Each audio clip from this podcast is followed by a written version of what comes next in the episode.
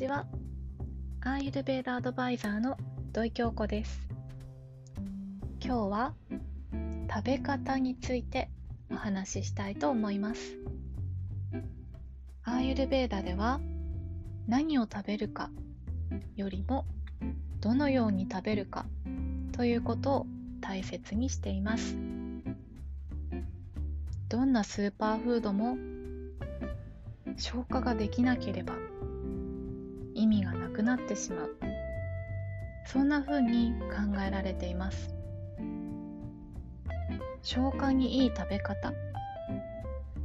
今日は私が実際にやっている消化にいい食べ方をご紹介したいと思います。食べ物を食べるときまずはいただきます。手を合わせてただきますと言います。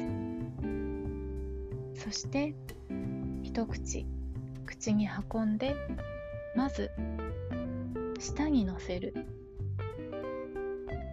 舌にのせたら3秒から5秒くらい。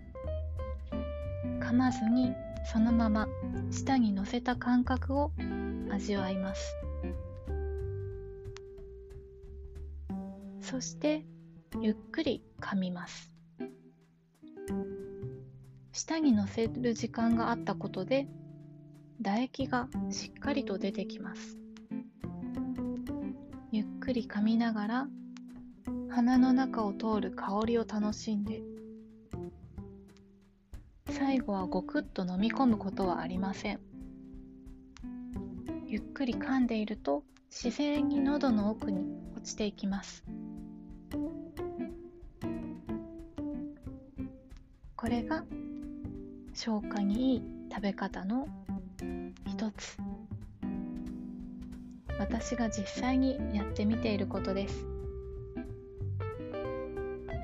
いつもはできないかもしれませんが1週間に1回でも1ヶ月に1回でもよかったら試してみてください。